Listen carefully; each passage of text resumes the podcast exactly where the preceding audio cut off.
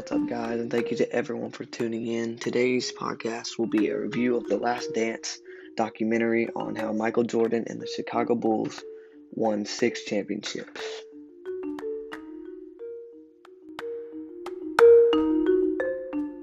In the first episode of this 10 part series, we find out that Michael Jordan and the Chicago Bulls have previously defeated the Detroit Pistons, the Orlando Magic, the New York Knicks, the Indiana Pacers, and the Los Angeles Lakers in the NBA Finals.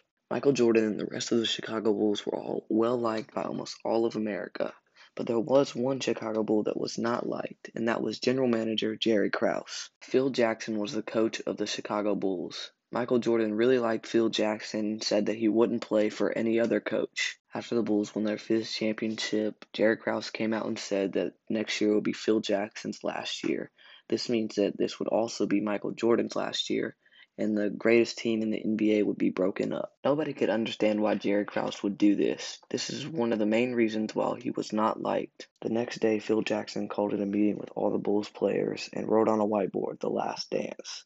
All the players knew that this was the last season that they would, that would, they would ever play with this historic team. Michael Jordan was going to do whatever he could to win another championship for his last season. Second best player on the Bulls was Scottie Pippen, and he was very underpaid for how good he was so he was not happy about the amount of money that Jerry Krause was paying him. The Chicago Bulls had a very impressive season the year of the last dance. They had beaten every team except for the Utah Jazz. To no surprise, the Bulls had to go up against the Utah Jazz in the NBA Finals. In this seven game series, the Jazz won the first game at home. This was a very close game, but in the end, Karl Malone led the Jazz to a first win. In game two, the Bulls were able to tie the series at home. Game three went to the Bulls, giving them a 2 to 1 advantage. Game four also went to the Bulls, leaving all the fans thinking the series was going to be a clean sweep. In game five, it was a close game all the way up until the final seconds. In game five, they inbounded the ball to Michael with five seconds left.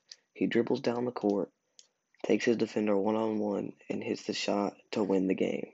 Now the Bulls have won six championships with Michael Jordan and can end their last dance on a high note.